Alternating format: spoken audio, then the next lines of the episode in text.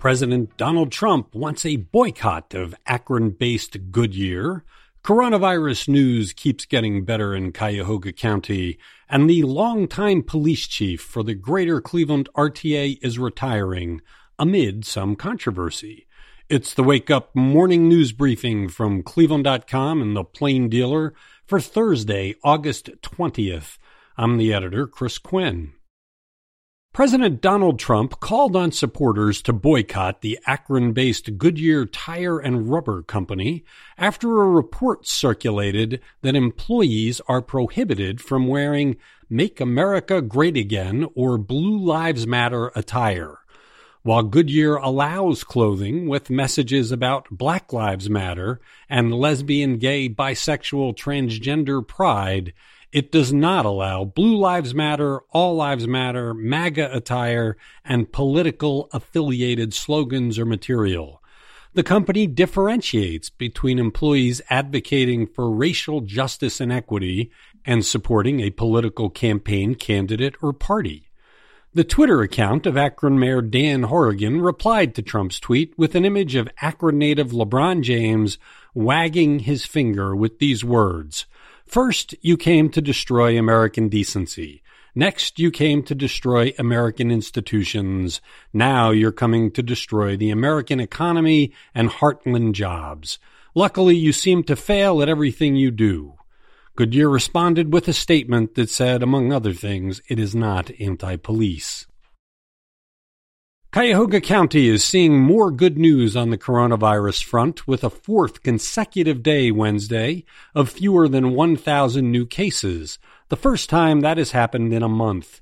Data guru Rich Exner notes that on 17 of the last 19 days, the number of cases was lower than the 21 day average, which is very different from what the state recorded in July. For example, the 958 cases reported Wednesday were 137 below the 21 day average of 1,095. Ohio hasn't experienced a trend like this since the first half of June, when only about half as many tests were being conducted. The number of people in hospitals with the virus has been dropping steadily too.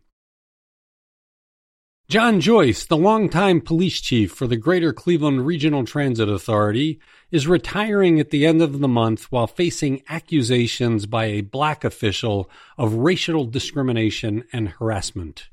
Orlando Hudson, who is now an acting commander of the RTA Police Department, contends in a lawsuit filed in March that Joyce, who is white, retaliated against Hudson and Hudson's family members who also serve on the RTA force.